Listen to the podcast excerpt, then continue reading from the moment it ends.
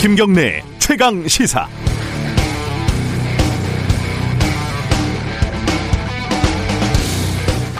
밤에 야근하고 집에 가려고 하는데 몸은 천근 만근 귀갓길이 구말립니다. 힘들어서 택시를 타려고 했는데 이게 잡히지가 않아요. 그래서 스마트폰 앱으로 택시를 불렀는데 또 대답이 없어요. 어쩔 수 없이 버스를 타고 또 한번 갈아타고 이렇게 집으로 갑니다. 이런 일이 매일매일 계속 반복되는데 그러, 그래서 어, 저를 택시는 싫어하고 버스는 좋아하는 그런 교통 편파적인 인간이라고 부른다면 그게 타당한 걸까요?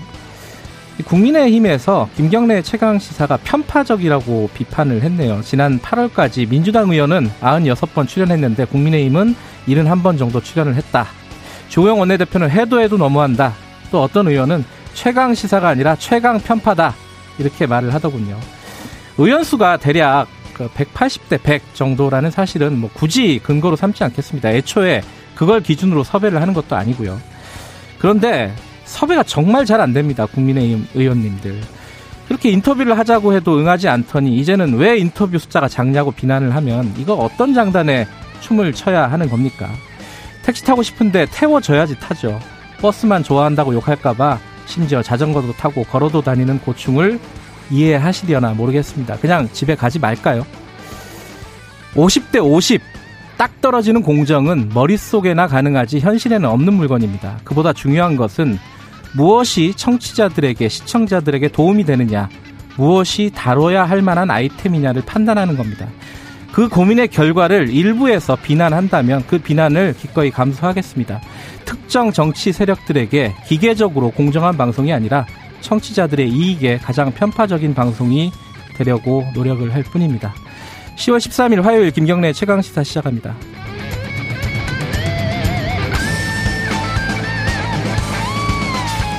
김경래 최강 시사는 유튜브 라이브 열려 있습니다. 실시간 방송 많이들 봐주시고요. 샵 9730으로 문자 보내주시면 저희들이 공유하겠습니다. 짧은 건 50원, 긴 건 100원입니다. 스마트폰 콩 이용하셔도 좋고요. 이번 주 문자 참여하신 분들 10분 추첨해가지고 모바일 커피 쿠폰 보내드리니까 많이들 참여해 주시기 바라겠습니다. 어, 라임 옵티머스 펀드 사태 이게 뭐 권력형 게이트로 지금 야당은 규정을 하고 있는데 오늘 이것 좀 자세히 알아보는 시간 좀 가져보겠습니다. 그리고 어, 합리적 보수주의자로 불리죠. 이상돈 전 의원과 함께 국민의힘 최근에 지지율이 좀 안 좋아요. 이유가 뭔지 좀 분석해 보겠습니다.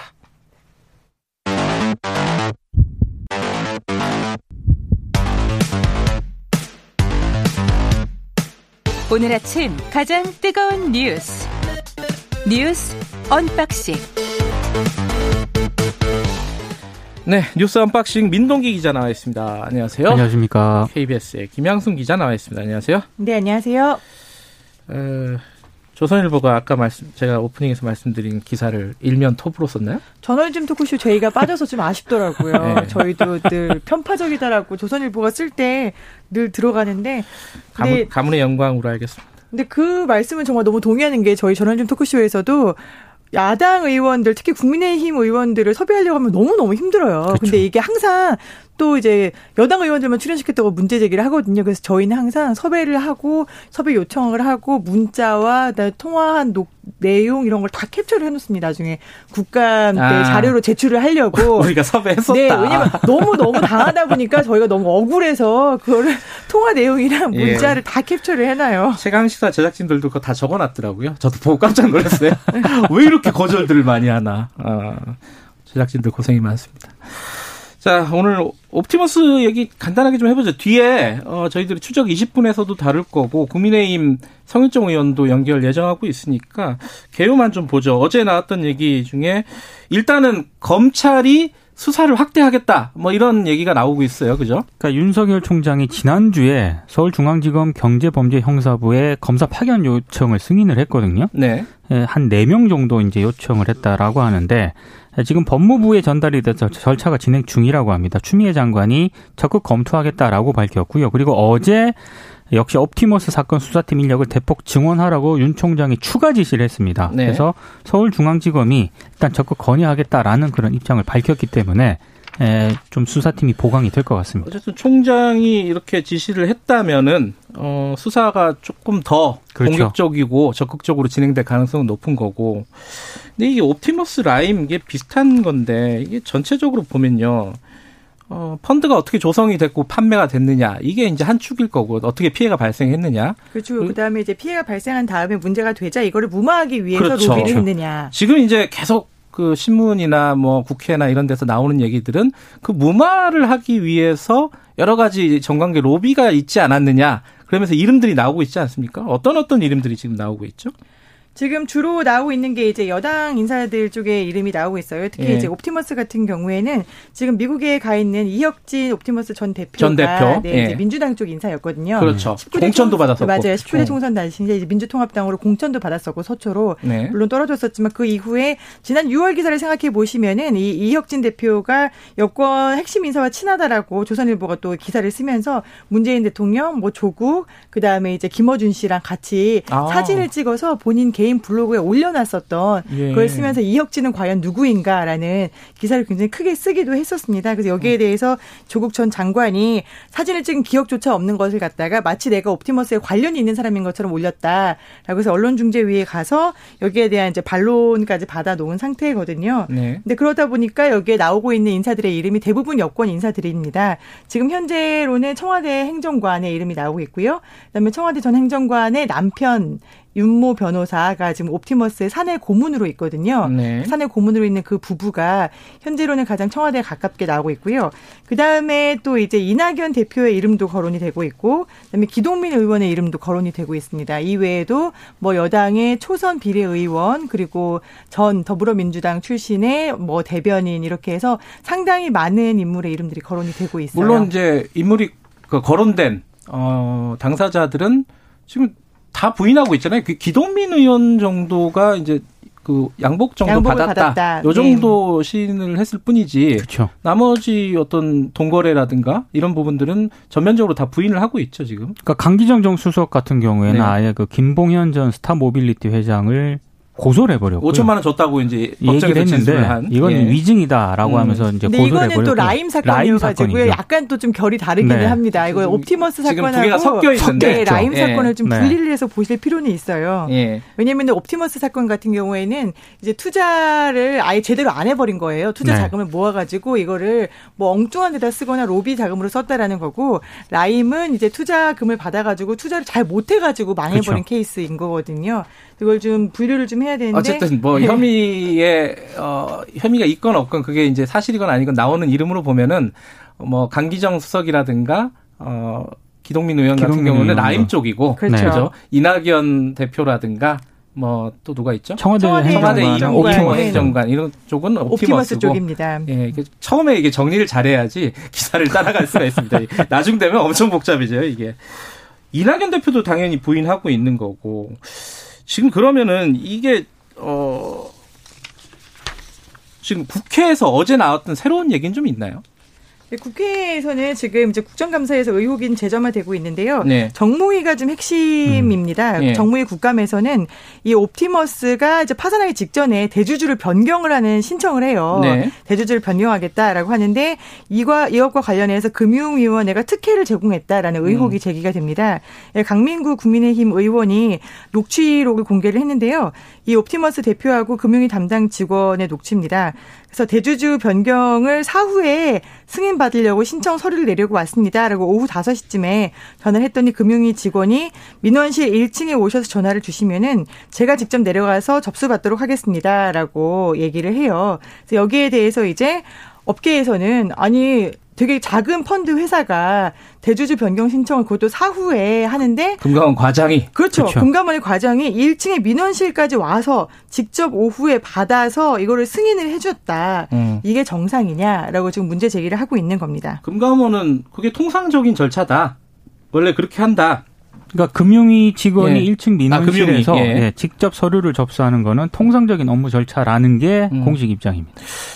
그 그런데 이제 문건 관련해서는요. 이제 그 SBS 등이 처음 보도했던 그 하자치유 문건, 네, 하자치유 네. 문건 제목도 참 희한한데 어쨌든 그 하자치유 문건 말고 검찰이 정관계 인사, 뭐 청와대 인사 등등 비롯한 실명이 적혀 있는 문건을 입수했다는 식의 보도들이 되게 많았어요. 근데 어제 추미애 장관은 그 부분을 부인을 했습니다. 그죠? 완전히 부인을 했고요. 네. 이미 다 보고를 했다. 음. 아, 그리고 검찰이 수사를 했는데 뭐 별 크게 뭐뭐 뭐 추가적인 뭐 이렇게 그리고 실명이 없었다는 없었다 거 아니에요? 추모 장관 얘기는 여권 그렇죠. 인사 연루됐다는 보도는 음. 잘못됐다. 문건에 실명은 거론되어 있지 않았고 그다음에 예. 금융감독원의 조사에 대비하기 위한 가짜 문서였다. 지금 옵티머스 측이 금감원 조사를 나올 테니까 음. 여기에 대비하기 위해서 내부용으로 만들어놨던 가짜 문서였다라고 추미애 장관은 어제 답변을 했습니다. 그 읽어보면은 그니까 공개된 지금 많이 네. 공개돼 있잖아요. 그 여섯 장 일곱 장짜리 네. 문건인가? 그거를 보면은 그런 느낌이 있어요. 지금 지금 그 대표가 김재혁인가요? 그렇죠. 네. 김재혁 대표가 그 전 대표인 이혁진 대표. 네. 에게 책임을 다 미루는 듯한 그렇죠. 그런 문건이에요. 작성자 김재현 대표니까 네. 이, 이 문건을 어떻게 이제 해석하고 사실관계를 파악하느냐 이게 이제 검찰 수사가 될 텐데 아, 그건 좀 기다려 보고요. 어, 지금 아까 말씀드렸듯이 추적 20분에서도 하고 어, 어제 어, 아까 정무위에서 이 얘기 많이 나왔다고 했잖아요. 네. 정무위 야당 간사도 연결할 예정이니까 그때 좀 자세히 얘기들 해보도록 하겠습니다. 여기까지 하고 근데 추미애 장관 나왔으니까 그 얘기 한마디만. 그 추미애 장관 아들 관련해 갖고 사과를 하니 많이 또 난리가 났더라고요 국회가.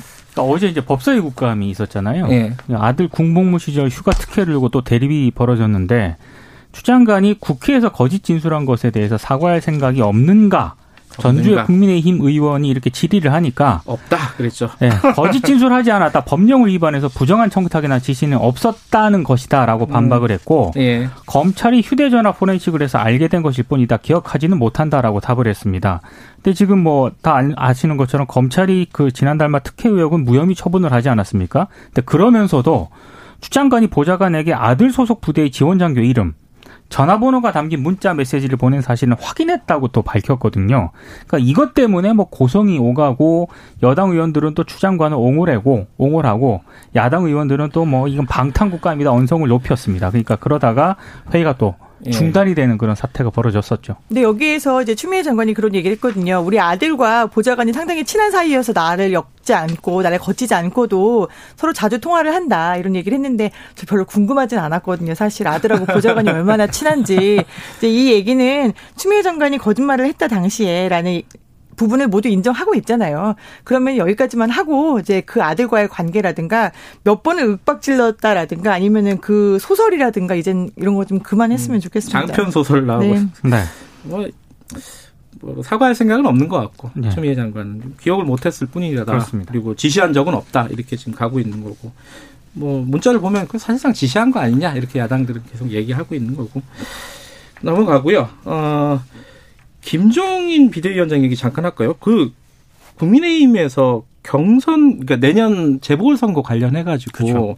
경선 준비위원장 위원회 이런 걸 만들잖아요. 근데 네. 여기서 약간 좀 삐걱 삐걱 거린다면서 이게 어떤 얘기예요? 그러니까 유일호 전 부총리 겸 기획재정부 장관을 내정을 했거든요. 네. 경선 준비위원장으로. 네. 근데 어제 갑자기 철회라고 삼선의 김상훈 의원을 대신 선임을 했습니다. 네. 그리고 원래 기구 명칭도 재보궐 선거 기획단이었는데 네. 경선 준비 위원회로 바꿨거든요. 그러니까 아예 그 선거 전략 총괄 기구에서 경선 룰만 정하는 기구로 역할을 아예 한정을 시켜버린 겁니다. 그래서 이게 김종 위원장이 회의 전 티타임에서 이런 얘기를 했습니다. 그러니까 이대로 선거 못 치른다. 음. 비대위를 못 끌고 갈 수도 있다. 뭐 이렇게 얘기를 했는데 여러 가지 이제 본인이 이제 내정한 인사에 대해서 내부에서 당내에서 반발이 나오는 데다가 최근에 또 중진 의원들이 상임위를 다시 11대 7로 재배분하자 이런 얘기까지 했다고 하거든요. 네. 그러니까 이렇게 하면은 비대위를 못 끈다, 못 이끈다라고 이제 불만을 토로한 것으로 보이고요. 특히 뭐 공정경제 3법을 처리를 둘러싼 이견 이런 것도 계속 나오니까 여러 가지 경고성 발언으로 지금 해석이 되고 있습니다. 김정인 위원장의 당내 리더십이라고 할까요? 장악력이라고 할까 이게 약간 시험대에 올라 있는 뭐 그런 느낌도 주고요. 뭐 그렇죠? 뭐 그렇게 해석을 하는 언론들이 좀 많은 음. 것 같습니다. 네, 이대로는 선거 못 치른다 이게 오늘 아침 그렇죠. 주간의 제목으로 많이 뽑혀 있더라고요. 음. 이거 관련해서는 조금 이따 이상돈 의원에게 좀 여쭤보면은 어, 대답을 좀 들을 수 있을 것 같습니다. 민주당에서는 동교동계가 복당한다 만다 이 문제 가지고 좀 약간 실갱이가 있더라고요. 이거는 굉장히 좀 그 서로 말들이 다릅니다. 예. 그러니까 이낙연 대표가 최근 동교동계 원로인 정대철 전 의원하고 만나가지고요. 예. 동교동계 인사들과 복당 문제를 상의한 것으로 지금 일단 확인이 되고 있는데, 예. 근데 지금 그 더불어민주당의 공식 입장은 특히 이제 어제 최인호 민주당 수석 대변인이 SNS에 글을 올렸는데 정대철 씨의 복당 추진은 자가 발전이다. 음. 우리 당과 지도부의 복당 추진 사실이 없음을 잘 알면서도 본인이 논의가 있는 것처럼 언론에 흘리는 것에 강한 유감을 표한다 이렇게 썼거든요. 예. 그러니까 실제로 뭐 이낙연 대표가 만난 거는 사실인데 복당 문제를 두고 당 차원에서 공식적으로 논의를 했느냐 예. 이거를 두고는 말들이 좀 서로 엇갈리고 있는 상황입니다. 시간 없는데 그냥 간단하게 좀 짚어보죠. 그 텔레그램 엠번방 각각 뭐 많이들 들어보셨을 텐데 무기징역이 선고가 아, 구형이, 구형이 된 거고 됐어요. 구형이 네. 됐고 이 부분은 뭐 인과응보다 이렇게 하고 넘어가고요. BTS 얘기 잠깐 해볼까요? BTS 그 중국에서 반발하는 게 저는 잘 이해가 안 되더라고요. 왜 그러는 거예요, 이게? 이게 중국에서 반발하는 게 다들 이해가 안 된다고 하는데 일단은 상을 준 곳, 그러니까 상을 준 곳이 코리아 미국, 소사이어티, 코리아 소사이어티 예. 미국에 있는 곳이에요. 음. 이제 미국에서 어 한미 양국에 대한 어떤 우호 관계를 증진하기 위한 그런 예. 곳이거든요. 그래서 한미 관계 발전에 기여한 공로입니다. 그 상을 받은 것도 벤 플리트 상이라는 게요. 예. 그래서 여기에서 이제 BTS의 리더인 RM이 올해는 한국 전쟁 70주년이다. 우리는 양국이 함께 겪었던 고난의 역사와 많은 남성과 여성의 여성의 희생을 영원히 기억해야 된다라고 했는데 이 양국이라는 표현이 문제가 됐어요. 뭐 한국과 미국일 거 아니에요. 그렇죠. 그렇죠. 하지만 중국에서는 양국이라는 게 어떻게 한국과 미국일 수가 있느냐. 이 양국이라는 것은 중국이어야 한다. 왜냐면은 우리는 6.25 전쟁에 참전을 했었고 당시에 미국의 반대에서 조선을 돕기 위해 즉 너네를 돕기 위해서 6.25 전쟁에 우리도 들어갔었는데 그 양국에 우리가 배제되고 미국이 들어가는 거는 이해할 수가 없고 용납할 수 없다. 그리고 음. 우리 중국 군인도 수천 명이 희생이 됐는데 지금 중국 군인에 대한 희생을 존중하지 않고 모욕하고 있다. 이렇게 네. 주장을 하고 있습니다. 어, 중국이 워낙 시장이 크기 때문에 신경을 안 쓸 수는 없지만 참 이해는 안 되는 대목이고 그렇죠. 어, 이 와중에 BTS는 다시 1등을 했다는 빌보드에서 1위와 음. 2위에 모두 올라가는 아, 기염을 토했는데요. 네. 이게 대단하네. 뭐 비틀즈하고 뭐 몇 명밖에 없대요. 대단한 음. 성과입니다. 알겠습니다. 오늘 고맙습니다. 고맙습니다. 고맙습니다. 어, 뉴스 언박싱 민동기 기자 김양순 기자였고요. 지금 시각은 7시 37분입니다. 최강 시사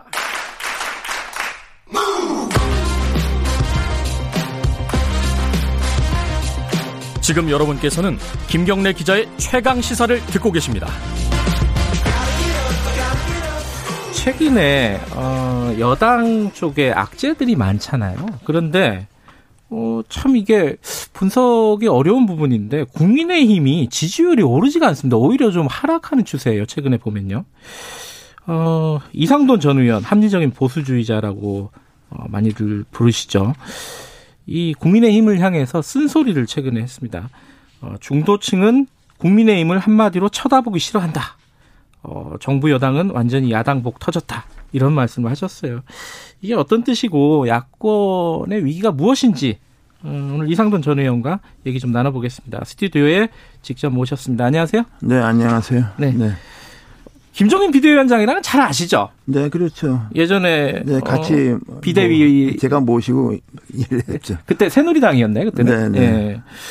요새 김종인 비대위 체제를 평가하신다면 어떻습니까? 이게 여러 가지 이제 의제들도 많이 던지고 네. 어 국민의힘을 바꾸려는 그런 어, 움직임들이 꽤 많았어요. 그게 이제 가시적인 성과가 있느냐 없느냐를 좀 떠나서 어떻게 평가하세요? 뭐 지금까지 이렇게 끌고 오셨으면 네. 잘하신 거죠. 근데 제가 보기에는 그 자체적으로 그 한계가 좀 있다고 봅니다. 한계 어떤 네. 한계 말씀하시는 그 거예요? 그 사람들이 그대로 있지 않습니까? 그 얼굴에 그 얼굴인데 뭐. 아. 그 전혀 그 인적인 교체, 인적인 쇄신 뭐 이런 것이 되지 못했죠. 음. 그래서 뭐 보기에 따라서는 뭔가 좀 더 큰 진통이 있어야만 지금 이른바 보수 야당이 다시 태어나는데 음. 오히려 좀 현상 유지만 계속 하고 있는 게 아니냐 이렇게 음. 볼 수도 있죠. 김정인 위원장이 그런 얘기를 했어요. 이대로는 대선 못 치른다. 이게 어떤 뜻일까요? 같은 지금 이상돈 전 의원께서 말씀하신 거랑 같은 뜻인가요? 네, 치르긴 치르는데요. 네. 과거 보면은 그 맥없이 지는 선거 있지 않습니까? 네. 2017년에 홍준표 후보 나갔던 진 거, 음. 그 2007년에 지금 여당이 돼 있는 거기서 정동영, 정동영 후보 나와서 맥없이 네. 지는 거 네. 그렇게 되는 거죠. 뭐 지금 상황이면 지금 상황 그, 그렇게 되는 거예요. 음. 되게 생겼어요. 근데 그 지금 제가 어, 소개하기 전에 잠깐 말씀드렸잖아요. 여당발 악재들이 굉장히 많아요. 뭐 라임 옵티머스니 네. 뭐 추미애 장관 아들 얘기 물론 지금 일부 정리가 되긴 했지만은 여러 가지 얘기들이 있었는데 음. 이상하게 국민의힘 지지율이 떨어지고 있어요. 이거 어떻게 봐야 되죠, 이거를? 정말 떨어졌나요? 조금 떨어졌어요. 그건 뭐, 네. 그, 그별 의미가 없고. 의미가 없다. 네, 총선에 그 참패하고 나서 오히려 상당히 좀 회복이 된 것이 있죠. 그러니까 그렇죠. 지금 보면요. 음. 여당이고 야당이건 간에 예. 고정 지지층만 그냥 지지를 하는 그런 모양을 보이고 있어요. 음흠. 여당도 그렇잖아요. 여당도 뭐 지금 뭐 35% 40% 맨날 거기서 있는 것이고. 네. 제가 30%만 내려가지 않으면은 회복은 되죠. 음. 그런데 이제 과연 서울시장 선거와 대선 나갈 변변한 후보가 있느냐 이제 거기가 하나 딜레마고 네. 또 전반적으로 그 아무리 지금 여당의 악재가 많아도 야당은 과연 잘 하느냐 음. 아니 보면은 맨날 신문에 나온 거 크게 떠드는 거잖아요 솔직히 스스로 하나 발굴해서 한 게 있습니까 아. 그리고 그걸 재탕 삼탕 사탕 그냥 뭐 여기서 하고 저기서 하고 뭐 1인 시위가 피켓 시위하고 난 그 별로 스스로 뭔가 의자를 발굴한 거 보지를 못했어. 음. 근데 지금 예를 들어 김정인 위원장이 공정경제 3법도 얘기하고요. 뭐 노동 음. 관련된 그건 뭐 논란이 있지만 어쨌든 네. 노동 관련된 개혁도 해야 된다 이런 식으로 의제를 던지잖아요. 네. 그, 그 김정인 위원장 혼자 하는 건가요? 이게 당에서는 받쳐주질 못한다고 아니, 보세요? 그게 저는 네. 저기 부동산법도 그렇죠. 네. 이거 뭐 도대체 야당이 존재가 없잖아. 존재가. 그 어. 소비법 측면이 굉장히 많고. 예. 어, 저도 개인적으로 예. 보유세 같은 걸 증가해야 된다고 보는데 예. 이게 이게 세금을 이렇게 거진 감정적으로 올리고 말이죠. 네. 이런 거 그렇게 이렇게 하면 안 되는 건데 뭐 야당에서 뭐 별다른 논리적으로 논박한 걸 본 적이 있습니까? 음흠. 겨우 한다는 얘기가 뭐 저건 좌파적이다. 그 무슨 얘기야 도대체. 그리고 지금 이것도 마찬가지예요. 당연히 또 공정경제 3법이라 부르는 것도 예. 이 언어의 착시를 불러오는 겁니다. 마치 자기들이 하는 것만 공정한 것처럼. 네. 저는 저는 그, 그런 게 페이스에 말리면 안 된다고 봐요. 네. 야당이. 그 내용에 대해서 어? 어, 논리적으로 지식을 도움과 경험을 축적된 경험과 지식에 의해서 이건 뭐 잘못됐고 뭐 그런 게 나와야 되는 거 아니야. 음. 내가 뭐 제가 그 고분은 잘 모르지만 뭐 제가 좀 잘 안다고 생각하는 집단 소송이나 징벌적 네. 어그저 손해배상 손해배상제 같은 예. 거, 그 문제가 굉장히 많은 겁니다. 그거. 음. 오죽하면 일본이고 유럽이고 안 하는 거 아닙니까? 거기에 대해서 무슨 야당이 무슨 논리적으로 자기 지식과 축적된 경험에 근거한 뭐 얘기가 나와야 될 거 아니야. 음, 음. 전혀 없잖아요. 이런 국감 보면은 다 신문에 난 거 갖고서 그냥 핏대 올리는 것밖에 없어. 음. 난 그, 난 그런 거 볼 때 기본적으로, 어, 그 지금 야당이 에, 그 능력이 없다. 그리고 또 하나는요. 능력이 이름, 없다. 네, 어. 이른바 진보 정당이요. 진보라는 것은 사람의 감성에 호소하고 예. 그런 면이 많습니다. 예. 뭐 다양성, 뭐 어떻게 대중 근데 그 보수 정당이랄까 보수 철학이라는 것은 기본적으로 인간의 이성에 근거한 것이고 이야말로 그 지적인 운동이 돼야 돼요. 인텔렉츄얼 무브먼트가. 네. 그거 없으면 이게 안 되는 겁니다. 나는 네. 그래서 지금 아, 이런 식으로 하는 게그 미국의 트럼프 공화당이랑 많이 비슷한 것 같아. 그렇게 해서 그거 안 됩니다. 그거. 난 늘 강조하는 게 보수 정당은 그 인텔렉츄얼 어? 지적인 것이 기반이 돼야 된다는 데서인데 음. 그런 모습이 전혀 안 보여요. 음. 어제 또 그런 일이 있었어요. 그 서울시장, 부장, 부산시장 보궐선거 관련해 가지고 국민의힘에서 어, 유일호 전 부총리를 기획단장으로 내정을 했다가 또 바뀌었어요. 바뀌어가지고 또 어 김상훈 의원을 또 임명을 하고요. 근데 이게 어 김종인 비대위원장의 어떤 리더십 같은 것들이 흔들리는 거 아니냐. 뭐 최근 상임위 같은 것들도 계속 얘기가 나오고 있고 불만인 거죠. 김종인 위원장의 결정에 대해서. 이런 계속 갈 수 있을까요? 그 김종인 비대위원장 체제가? 어, 글쎄요. 뭐, 지금 가지 못하면 뭐 서울시 그 보궐선거 하기가 굉장히 어렵죠. 음. 지금 이, 이, 상황에서는 뭐 대안이 없지 않습니까? 네. 그리고 제가 보기도 좀 전략적으로 좀 실수한 것도 많이 있다고 봐요. 지금 여당이나 예. 야당이나 과거 보면 말이죠. 이게 보이콧하고 장애로 나가는 거, 네. 그 복구하는 게 무지하게 힘들어요. 그게 명분 찾기가. 음. 난 그래도 지난번에 상임위원장 그냥 보이콧 해버린 것 같은 거. 네. 그건 이제 다시 그것도 국회 안 들어가는 거 아니잖아요. 어, 그러니까 거기서 좋다 그러고 다 가져가 버렸잖아요. 예, 예. 지멋대로 막법 통과시켜 버리고. 음. 난 이건 보고 잘못 생각하는 것 같아. 그래서 음. 그런 데에서는 완전히 전선 전략전에서 음. 실수가 있었고 그리고서 네. 국회는 무조건 국회 속에 들어가서 네. 실력으로 다투는 겁니다. 네. 근데 뭐 실력이 안 되면 장애로 나오는 건지 나는 그 그런 것에 대해서 좀좀 찬성하기 어려워요 그런 거. 아까 이상돈 의원께서 그 얘기 하셨어요. 그 대선 주자 대선 이대로 가면은 뭐 뭐 어처구니 없이 패배할 가능성이 높다. 음. 그 차기 대선 주자가 없다는 말하고도 일맥상통하는 건데 지금 안 보이세요? 이쪽 야권에는 전혀? 지금 예 현재 뭐 우리가 뭐 예. 김영삼, 김대중 전 대통령 같은 사람이 나오는 것도 기대할 수는 없지 않습니까? 그건 뭐 네. 특별한 경우였죠. 우리 헌정사의 이제 그 어두운 시대 때문에 네. 그렇지만은 에, 그래도 좀 당을 이끌어가고 네. 어, 대통령 어, 감이다 또는 이제 의원 내각제 같으면 총리 감이다 하는 사람이 좀좀 보여야 되는데 이거 보이지 않게 된 이유가 뭐냐? 예. 아 지난 9년간 그 완전히 두 정권이 완전히 실패했지 않습니까? 음. 그리고서 불과 얼마 안 됐잖아. 네. 그동안 커올 수 있는 기간이 좀 안 된 거예요. 음흠. 난 그래서 좀 더 시간이 필요하다고 생각합니다. 안철수 국민의당 대표는 어떻게 생각하세요? 그뭐 그, 저기 그 국민의힘 국민 국민의당 아 국민의힘 예. 당원이 아니잖아요. 거기 바깥이고. 예. 거기서도 이제 뭐 그 저기 내부에서 쓸데없이 김종인 위원장은 좀 흔든다 그러나 그렇게 해서 거론하는 거죠. 그럼 난 뭐 진정성도 없다고 그러고요. 그래요. 그리고 또 안철수 대표가 과거에 남하고 합치면 그것까지 다 망했다고.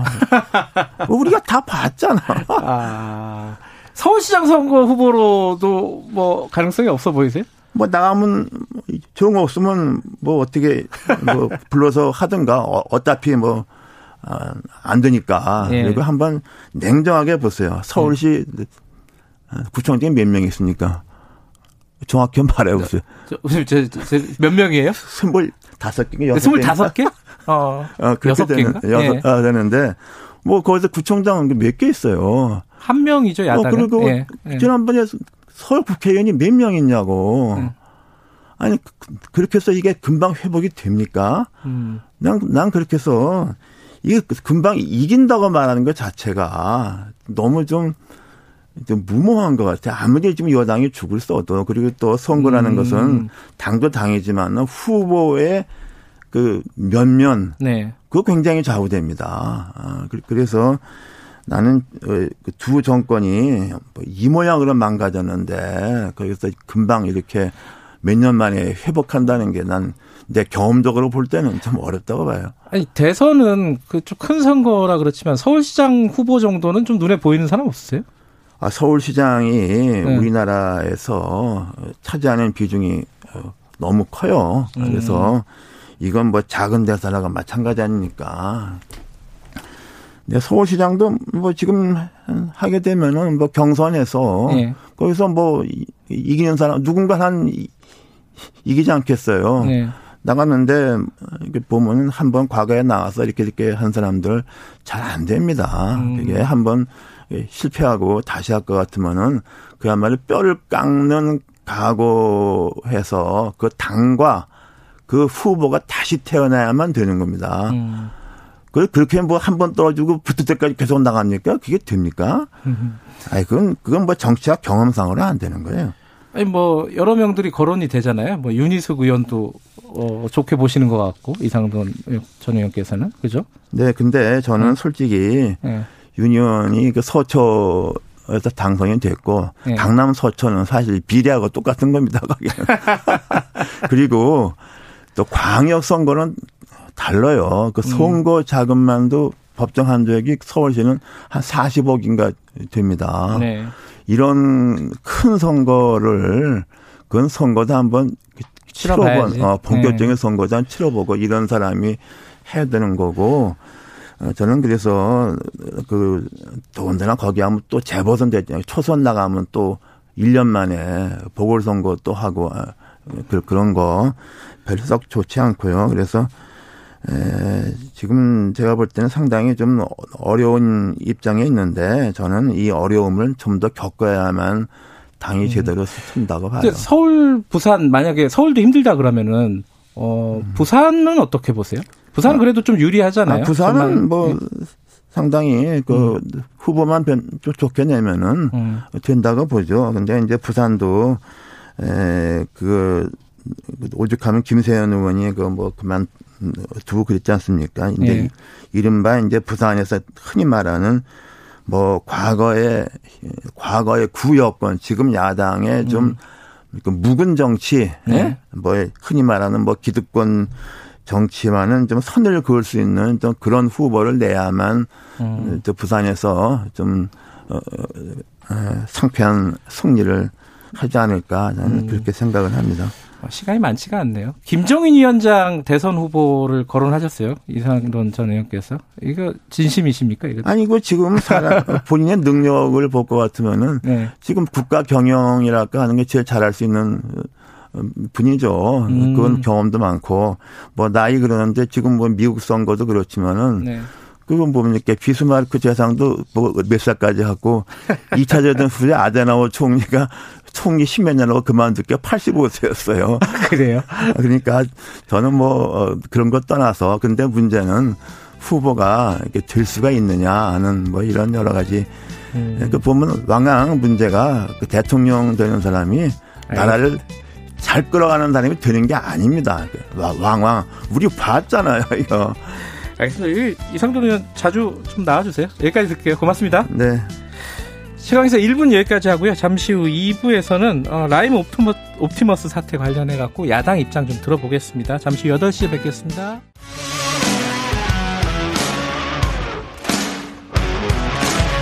뉴스타파 기자 김경래 최강 시사. 네, 김경래 최강 시사 2부 시작하겠습니다. 라임 옵티머스 사태. 아, 이제 좀 이제 앞으로 계속 들어야 될 단어인 것 같습니다. 이게 애초에 펀드가 왜 이렇게 어, 부실하게 조성이 됐는지, 그 판매가 왜 이렇게 됐는지 여러 가지 이제 펀드 자체에 대한 문제 제기가 있었는데, 뭐, 사기 사건이라고 규정해도 될 만큼 부실했던 펀드였죠. 그런데 이게 이제 정관계 의혹으로 지금 얘기가 흘러가고 있습니다. 야당에서는 권력형 게이트, 그래서 특검을 해야 된다 이런 얘기까지 나오고 있어요. 이게 이제 아직까지 어떻게 판단해야 될지 청취자 여러분들 계속 보고 계실 텐데 오늘은 어, 야당 쪽 입장 좀 들어보겠습니다. 어제 국감에서 정무위에서 이 얘기가 주로 많이 나왔어요.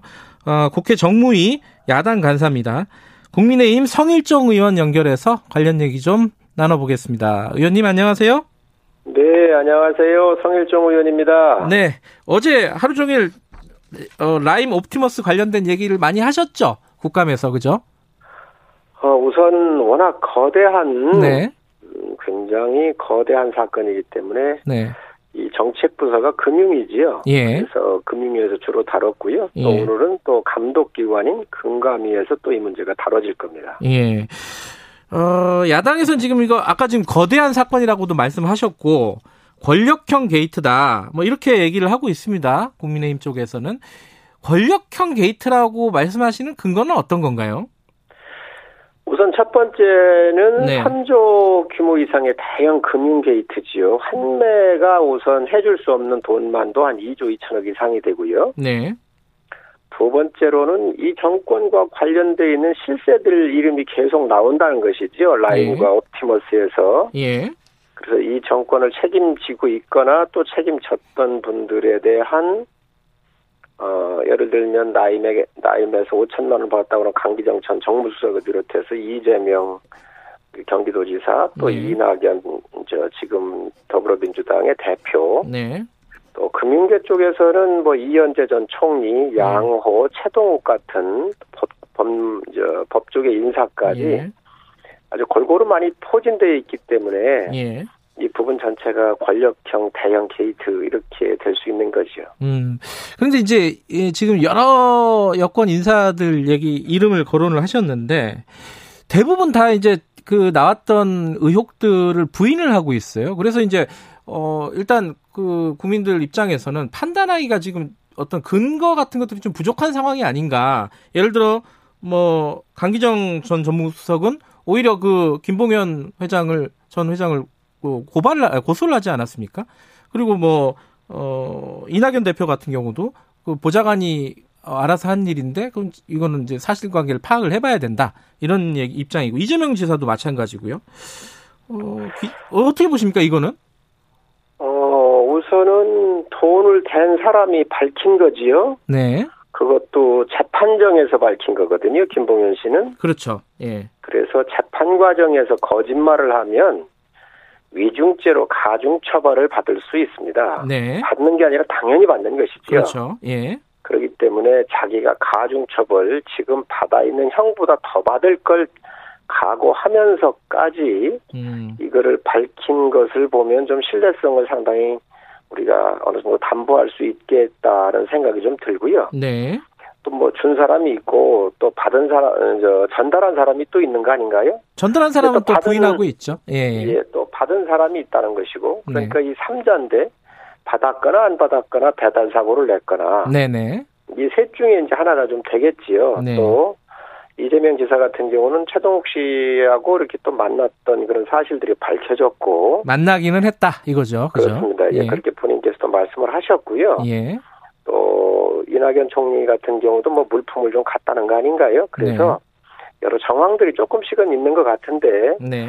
아마 본인들께서 또 억울한 면이 있으면 그 네. 부분들은 자연스럽게 해소하면 되겠죠. 그러나 이러한 전체적인 큰 워낙 규모가 크고 이 실세들의 이름들이 많이 나오고 있기 때문에 네. 이거에 대해서는 국민들이 상당히 엄중하게 보고 있는 것 같습니다. 예.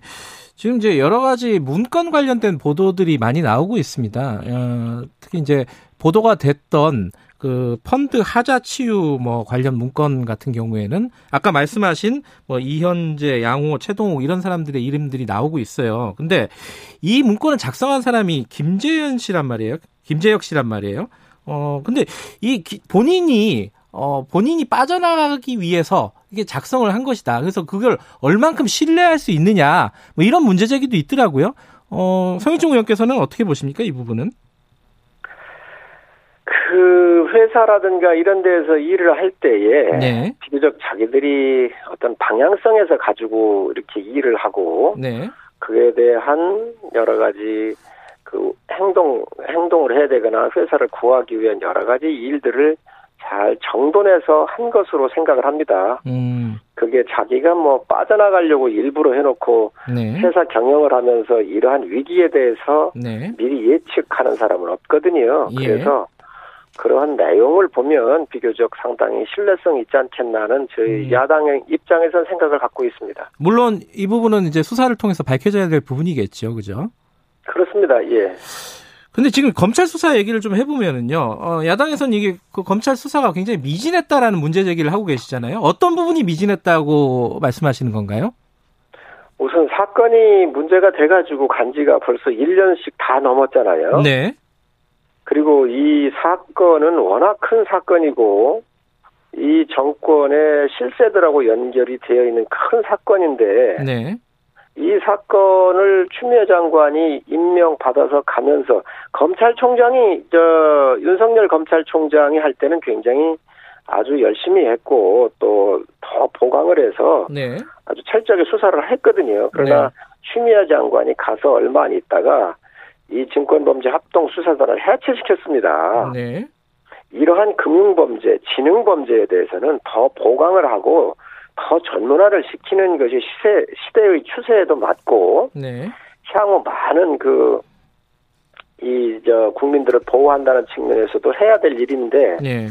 이러한 훌륭한 조직, 아주 좋은 조직들을 허무는 장관이 이게 나왔잖아요. 네. 그래서 특히 금융조사는 전문성이 필요해요. 아무나 할 수 있는 게 아니에요. 예. 그리고 이 전문성을 갖추는 이 검사는 1, 2년 해서 할 게 아니고 그래서 이러한 큰 사건을 다룰 수 있는 이 증권범죄 합동 수사관 같은 경우를 추미애 장관이 가서 이거를 해체했단 말이죠. 네. 그래서 상당히 오해를 받는 소지가 굉장히 많고요. 네. 또 실제가 이, 이 사건이 이제 어, 법정 같은 데서 또 불거져 나오고 하니까 이제서 좀 손대는 것 같은데 굉장히 문제가 있다고 생각을 합니다. 음, 지금 이제 라임하고 옵티머스 사건들을 수사를 각각 다른 데서 하고 있잖아요. 남부지검하고 중앙지검이 하고 있는데 이쪽에서 어, 윤석열 총장한테 보고를 제대로 안 했다. 뭐 이런 보도들이 많이 나오고 있어요.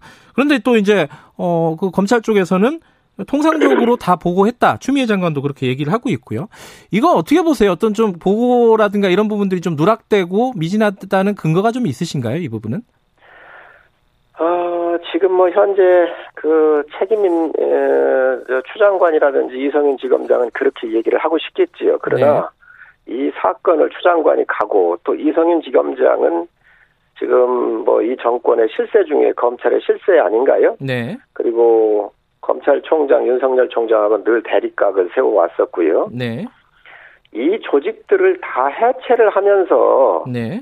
여기에 수사하는 것을 믿으라고 한들 국민이 믿겠습니까? 음. 저는 그건 굉장히 저 논리적인 모순이라고 생각을 해요. 음흠. 지금 조사하고 있는데 네. 해체를 아니하고 조사하고 있는데 사람이 더 필요하거나 또 이 조사에 대해서 더 신뢰할 수 있도록 힘을 몰아줬으면 모르겠지만 네. 옛날 윤석열 총장이 만들어놨던 그 조직들을 다 해체시켜 놓고 네. 지금 와가지고 조사를 한 거에 대해서 뭐 보고를 했다. 그걸 국민이 믿을까요? 음. 저는 믿지 않는다고 보고요. 네. 오히려 정말 앞으로 더 이 부분에 대해서 신뢰를 좀 더 국민한테 받으려고 한다면 네. 옛날에 해체됐던 조직 조직 또 이런 검사들을 다 모아서 특별하게 우리 검찰총장께서 직접 지시하면서 하는 방향이 더 맞지 않겠나 음. 생각을 하고 있습니다. 그, 안 그래도 어제 윤석열 총장이, 어, 수사팀 대폭 증원하고, 뭐 적극적으로 수사하라는 취지의 지시를 했다. 이런 보도들이 많이 나왔어요. 근데 한 가지 의문은, 왜 그럼 지금까지 윤석열 총장은 지금 얘기를 안 하다가 이제 와서 얘기를 하는 것인가? 이거 어떻게 봐야 되는 거예요, 이거는? 그, 윤, 석열 총장이 수사에서 배제를 하도록 그 또 추장관이 먼저 이렇게 조치도 하고 했잖아요. 그리고 윤석열 총장의 수족들을 다 잘라, 잘라냈단 말이죠. 인사를 조치를 통해서. 네. 이런 것들을 바라보면서 과연 윤 총장이 이거를 제대로 해낼 수 있을까, 뒷받침할 수 있을까, 그리고 그러한 수족을 다 잘라낸 것은 앞으로 이 윤석열의 힘을 빼고 이러한 거대한 부정이 연루되어 있는 사건들에 대해서 덮으려고 하는 그런 시도 아니겠나 하는 생각을 좀 가지고 있습니다. 예. 지금 이혁진 전 옵티머스 대표 같은 경우에는 해외 도피 중이잖아요. 예. 근데 이 부분에 대해서 지금까지 어 체포영장이 작년에 1년이 넘 어, 체포영장이 작년에 나온 거죠. 재작년에 나, 나, 나, 아, 작년, 작년 7월에 나왔는데, 아직까지 뭐 별다른 조치를 하지 않고 있다가, 어, 한 두 달 전에 이제 그 범죄인 인도 청구를 했다는 거예요. 이 부분은 어떻게 봐야 되는지 야당에서 좀 경위를 파악하고 계신 게 있습니까? 이 부분은? 어, 가장 주범이, 주범이 이제 이혁진 씨 아니겠어요? 근데 네. 지금 그 샌프란시스코인가요? LA에 예. 가가지고 김치 장사를 하고 있습니다. 네.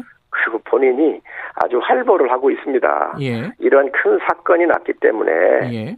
저는 검찰의 의지가 있으면 예. 빨리빨리 이 저 미국 정부하고 요청을 해서 네. 빨리 들어와 가지고 이 문제에 대해서 수사를 해야 한다고 보고요. 예. 과연 수사에 의지가 있는지 저는 예. 의문을 갖고 있습니다. 그 특검 얘기들이 솔솔 나오고 있던데 어, 특검 가야 된다고 보세요, 의원님은? 지금 검찰을 신뢰할 수가 없는 부분이잖아요. 음흠. 특히 윤석열 총장이 그래도 살아있는 권력에 대해서 네. 수사를 계속 해왔는데 예. 그 추미애 장관이 가면서 모든 검찰 조직을 다 뭐 학살하다시피 했단 말이지요. 네. 과연 이 수사를 이렇게 거대한 엄청난 사건인데 이 사건을 과연 공정하게 수사할 수 있을 것인가에 대해서는 국민들도 굉장히 의구심을 가지고 있습니다. 그래서 네. 이 부분에 대해서 저희 당은 두 가지를 요구를 했는데 네. 그 우선 윤석열 총장이 아, 특별 수사본부를 좀 본인 스스로 이렇게 만들도록 해서 이거에 대해서 공정하게 수사를 하는 방안 하나 그리고 안 되면 예. 예, 안 되면 특검으로라도 가야 된다 이렇게 음. 생각을 하고 있습니다. 일단 어 먼저 특별수사본부 같은 기구를 좀 만들어 가지고 적극적으로 수사를 해보고 안 되면 특검 얘기를 하겠다 이런 말씀이시네요.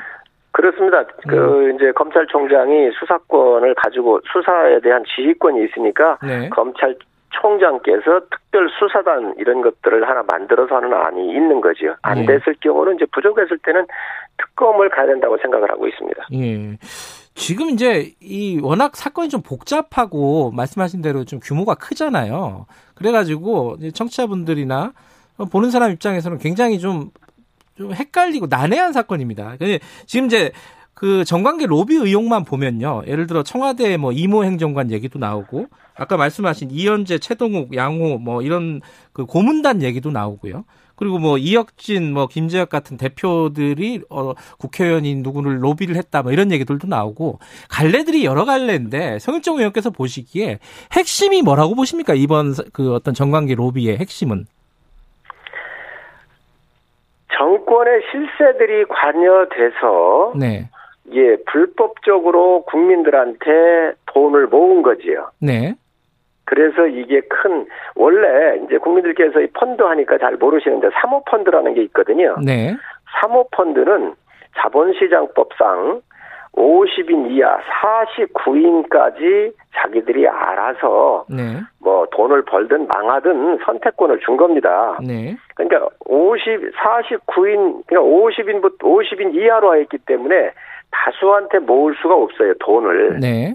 그런데 이거를 쪼갠 겁니다. 네. 그래서 50인 미만으로 뭐 1차 모집, 2차 모집 이런 식으로 쪼개가지고 이 이러한 모집을 할 때에 은행이나 증권회사로 가서 모집을 못하게 돼 있는 거거든요. 네. 편법을 써가지고 이런 부분들을 은행이나 증권에 가가지고 모집을 한 겁니다. 그래서 음. 많은 국민적 피해가 발생을 한 건데 네. 이것은 대한민국 금융시장을 아주 뒤흔들고 있고 정말 건강한 사모펀드 시장을 망가뜨려 놓은 아주 엄청난 사건이거든요. 예. 그렇기 때문에 우리는 이 시장 시장 경제를 지향을 하고 있기 때문에 이 시장 경제를 파괴한 이러한 음, 일들에 대해서 저희가 상당히 저 굉장히 주시해서 보고 있는 것이죠. 사건이 터지고 나서 정관계 로비 의혹들보다 이 펀드가 만들어지고 조성된 배경부터 좀 따져봐야 된다 이런 말씀이시네요. 그렇습니다. 만들어지고 네. 또 돈을 모으는 과정에 권력이 개입이 없으면 음. 이렇게 큰 금액의 사태가 날 수가 없는 음. 거지요. 근데 한 가지 그 청취자분도 그런 질문을 주셨는데 아니 이런 사건은 공수처에서 하면 되는데 공수처 통과시키면 되는 거 아니냐 이런 질문도 있어요. 이거 어떻게 보십니까 이거는?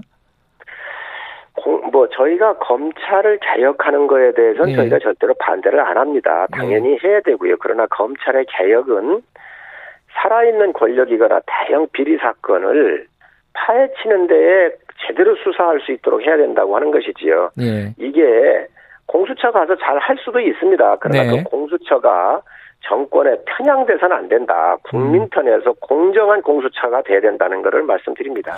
알겠습니다. 그 어, 다른 얘기 하나만 좀 여쭤볼게요. 어제 보니까 그 서울, 부산 뭐 재보궐 선거 내년 관련해 가지고 경선 준비위원장 관련해서 좀 내용이 좀 있다 이런 보도들이 많이 있더라고요. 지금 뭐 국민의힘 비대위원이시기도 하니까 이게 이제 유일호 전 부총리 내정했다가 철회가 됐잖아요. 이게 김종인 비대위원장 흔들기 아니냐 당내에서 어, 이런 얘기도 있고 김정인 위원장도 뭐 다른 얘기지만은 좀 당내 다른 의원들에게 불만을 가지고 있는 듯한 얘기가 좀 나왔고 어떻게 보십니까 이번 상황을?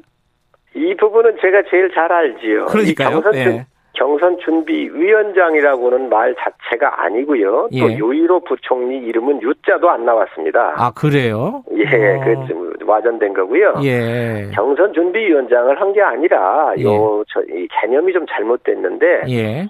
서울시장 또 부산시장을 뽑을 때에 네. 우리가 어떠한 룰을 규, 규칙을 만들 거냐, 예. 어떤 방식으로 할 거냐, 요 룰을 만들기 위한 위원회입니다. 음흠. 그래서 이 룰이 이제 룰이 만들어지면 경선 준비위원장이 이제 새로 임명이 될 거고요. 또 음. 거기에 대해서 경선 준비위원회에서 선거까지도 진두지휘하는 그런 형태로 진화가 될 겁니다. 그래서 음. 많은 오해가 있으신 것 같은데 경선 준비위원장이 아니고 재보선 이 경선 룰을 준비하는 위원장이라고 음. 보시면 됩니다. 근데 김정인 비대위원장이 이런 식으로 하면 비대위원장 못한다 이렇게 얘기한 거는 왜 그런 거예요? 아 그것도 상당히 와전됐는데요. 그래요? 예, 이제 우리 비대위원장님께서는 우리 당이 지속적으로 지금까지 개혁을 하면서 왔다. 네. 그런데 우리가 개혁을 여기에서 멈추게 되면 음. 국민들이 우리 당을 사랑하고 눈길을 주겠느냐. 네. 결코 개혁을 뒷걸음질 치는 모습을 보여서는 아니 된다라고는 말씀을 늘상 여러 번 하셨습니다. 네. 아마 그거를 기자분들께서 네. 최근에 들으시고 어 아마 그 얘기를 쓴 것 같은데 간혹 그런 말씀 하시지요. 개혁을 주저하면 이 당에 희망이 있겠어요? 옛날로 돌아가면 이렇게 말씀을 하시니까 음. 그걸 아마 좀 이렇게 풀어가지고 얘기한 것 같습니다. 이것은 제가 얘기 말씀을 드리는 게 가장 정확합니다. 알겠습니다. 오늘 여기까지 듣게, 들을게요. 고맙습니다. 네, 감사합니다. 예, 국회 정무위 야당 간사 국민의힘 성일정 의원과 라임 옵티머스 사태 좀 얘기 나눠봤습니다. 공정하고 깊이 있게 오늘 하루 이슈의 중심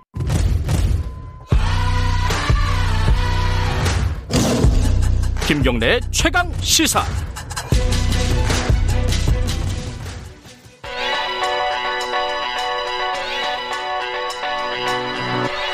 최강 시사 김수민의 눈.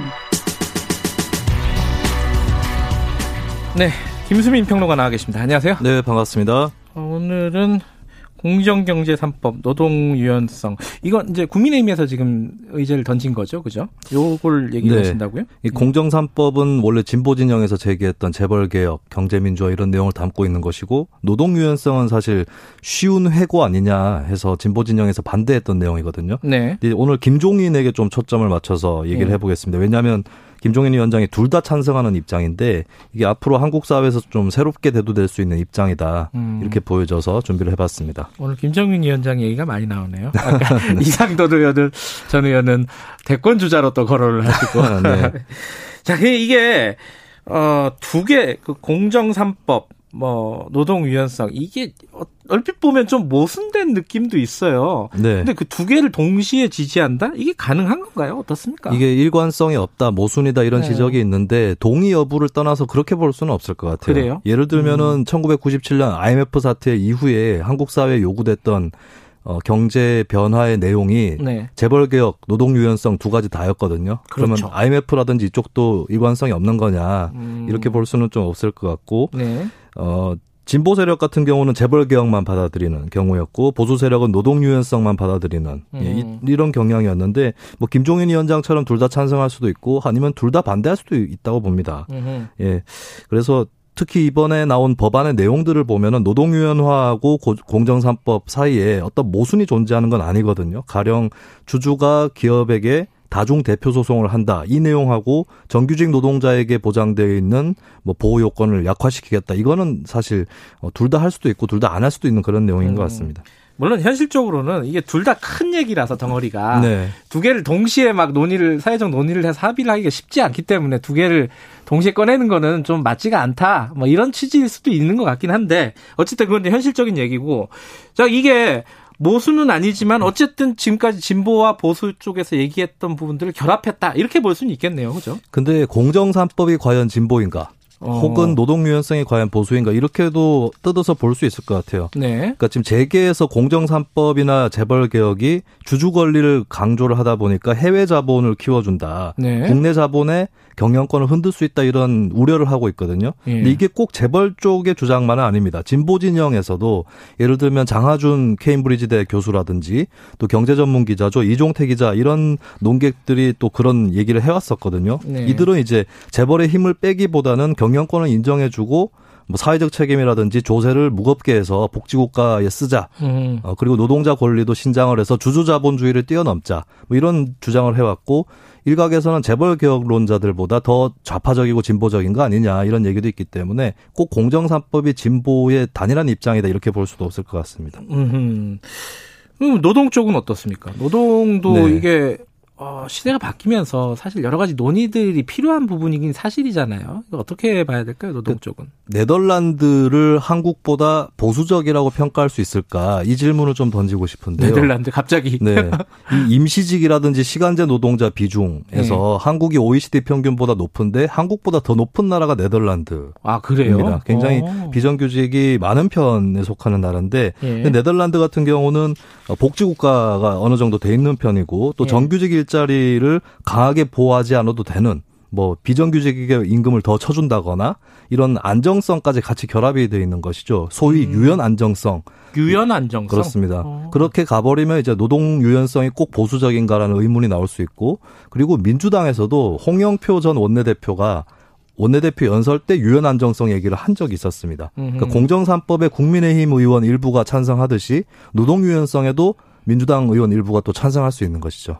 물론 이제 우리나라가 이제 안정성이 부족하기 때문에 그렇죠. 유연성을 이렇게 급격하게 늘리는 것이 과연 타당하냐 뭐 이런 문제 제기도 있고 네. 하지만 어쨌든 지금은 근데 김정인 위원장이 노동 얘기를 꺼내고 나서 어 근데 구체적으로 뭘 어떻게 하겠다는 얘기는 없어요, 사실은. 그렇습니다. 그래서 논의가 진전은 안 되는 것 같아요. 네, 그렇죠? 공정산법하고 뭐 세팅을 해서 정치적으로 소화하려고 하는 게 아니냐 이런 얘기도 많이 있는데 그렇죠. 아무래도 김종인 위원장 속내라든지 쪽을 알아보려면 과거의 발언이나 회고록 이런 것들을 음. 좀 살펴봐야 될 것 같습니다. 예. 아마도 노동시장 이중 구조 많은 사람들이 지적하고 있는데 이것을 타격하는 방향으로 전개될 공산이 높아 보입니다. 어, 실제로 김종인 위원장이 박정희, 전두환, 노태우 정권에서 계속 일을 한 적이 있었잖아요. 예. 그때마다 강조했던 게 노조를 산별 노조 체제로 가야 된다라고 음흠. 하는 지론이었습니다. 이거는 노동운동 일각의 의견하고도 겹치는 부분인데 예. 산별 노조로 가야 이제 대기업, 중소기업, 정규직, 비정규직의 어떤 공동의 목표를 노동자들이 추구할 수 있는 음. 것이다라고 하는 것이고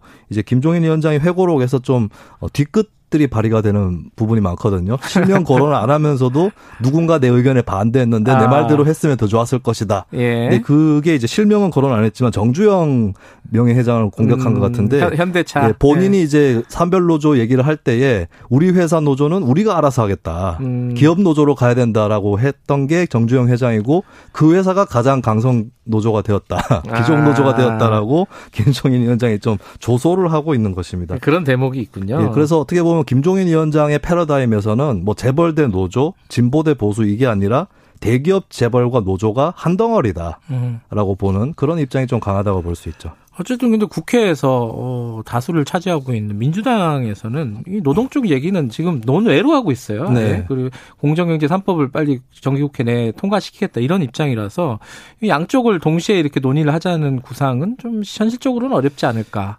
두 가지가 엮여서 통과될 가능성 굉장히 미미하다고 볼 수 있겠고요. 근데 예. 공정산법 통과 이후에 노동 유연성 논의는 계속 갈 수 있을 것 그렇겠죠. 같습니다. 예. 근데 이게 한국 사회에서 파급력이 있을 수 있는 게 지난 대선 때도 홍준표 자유한국당 후보가 강성 기종 노조라고 하면서 계속 공격을 했거든요. 근데 실제로 대중들 사이에서 뭐 비정규직 문제라든지 각종 경제 문제가 어, 재벌도 문제지만 정규직 대기업 노조에도 문제가 있는 거 아니냐라고 네. 하는 양비론이 실제로 있는 것이고 어, 한 여론조사 전문 가께 제가 들은 얘기는 어, 자유한국당이 그것을 알고 있다. 그래서 음. 대선 때 그런 캠페인을 쓴 거다. 음. 이런 얘기도 있었습니다. 그래서 네. 예, 그런 쪽으로 계속 전개가 되지 않을까 싶고 대중적으로도 이제 비정규직을 정규직화한다라고 하는 그 담론에 대해서 그러면 안 되는 사람 은 어떻게 하는 것이냐. 음. 그러니까 정규직 비정규직의 격차 자체가 벌어져 있는데 좁히지 않은 상태에서 그럼 정규직만 살아남는 그런 구조라면 예를 들면 이제 버스에 좋은 좌석을 만든다라고 했는데 그것 때문에 탑승 인원이 줄어들면 어떡하느냐. 아, 예, 이런 담론이 예. 또 예, 일어나서 노동 유연성에 대해서 정규직이나 대기업을 제외한 나머지 노동자층이라든지 뭐 실업자층이라든지 이쪽에서 공감대가 일어날 수 있는 여지도 있다고 봅니다. 음, 노동계에서도 이 부분 좀 고민하고 있을 것 같아요, 그죠? 네, 근데 아마 정규직 대기업에 딱 그 기반을 둔 쪽에서 단위 노조라든지 이쪽에서는 바로 어떤 뭐 대안을 내놓는다거나 이런 거 음. 쉽지 않을 것 같고요. 근데 연구자들이나 활동가들 사이에서는 얘기가 나올 수도 있을 것 같습니다. 그러니까 임금 구조를 바꿔야 된다. 뭐 직무급제라든지 이런 얘기는 또 나오고 있는 것이고요. 예. 그리고 노동 유연성을 강화하든 아니면 다른 방법을 찾든 간에 어쨌든 사회 안전망을 확충해야 되는 거 아니냐. 음. 이걸 역으로 보수 진영에 던질 수 있을 것 같고 그러려면 증세가 또 필수적인 거거든요. 네. 예, 이 증세 논의 속에서 또 대기업 정규직 노동자들이 뭐 세금을 더 내겠다 이런 얘기가 또 나올 수 있는 여지가 있을 것 같습니다. 중요한 문제이기 때문에 차분히 좀 논의를 해야 될 것 같습니다. 네. 여기까지 드릴게요. 고맙습니다. 감사합니다. 김수민의 논의였습니다. 김경래의 최강시사 2분 여기까지고요. 잠시 후 3부에서 뵙겠습니다.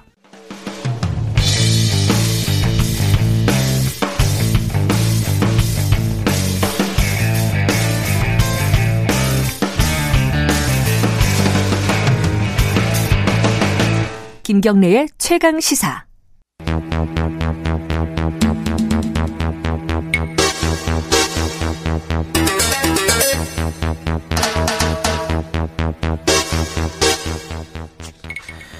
굵직한 사건의 이면을 들여다보고 깊이 있게 파헤쳐보는 시간입니다. 추적 20분. 어, 오늘은 한 15분 할 거예요. 박지훈 변호사님, 안녕하세요. 안녕하세요. 박지훈입니다. 그리고 한겨레 신문 김한 기자님, 안녕하세요. 네, 안녕하세요. 이 라임 옵티머스 사건, 저희 좀 전에 이제 성일종 들었습니다. 의원, 네, 예, 네, 얘기를 들어봤는데, 어, 이게, 무슨 뭐 이른바 뭐 게이트라고 해야 되나요? 뭐 하여튼 뭐 뭔 사건이 터지면은 예. 나중 되면 따라가기가 굉장히 힘들어요. 일반 음. 독자나 시청자들 입장에서는 이게 도대체 이름들은 계속 나오는데 뭔 이름인지를 모르는 다 거예요. 영어예요. 게이트, 옵티머스, 라임, 펀드 다 영어입니다. 공교롭게도 이게, 이게 저도 이제 이 취재를 하면 잘 알지만은 네. 또 취재 안 하고 옆 부서에서 취재하는 거는 그렇죠. 따라가기도 힘들어요. 예. 네. 그래서 오늘은 어좀 청취자분들이 알기 쉽게 지금 사건이 어디까지 가고 있는 거고 뭐는 뭐고 뭐는 아니고 뭐 이런 약간 정리한다는 음. 느낌으로 좀 해보죠.